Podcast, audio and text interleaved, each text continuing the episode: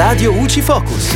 Ciao amici di Radio UCI, io sono Giulia. In questo Focus Fisco parliamo della lotteria degli scontrini perché c'è un'importante novità.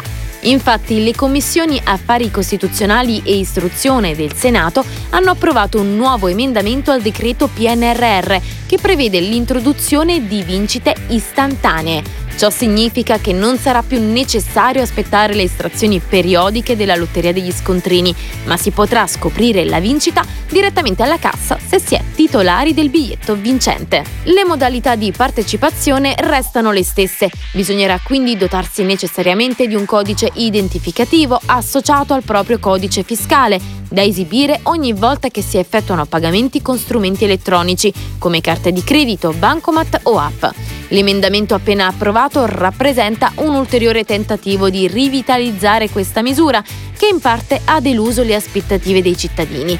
Infatti, stando ai dati dell'Agenzia delle Dogane e dei Monopoli, se a marzo del 2021 gli scontrini mensili associati alla lotteria avevano sfiorato il picco massimo di 25.000 unità, Successivamente c'è stata una costante contrazione. Lo scorso autunno il numero mensile è sceso poco sopra le 5.000 unità. E per ora è tutto, al prossimo Focus.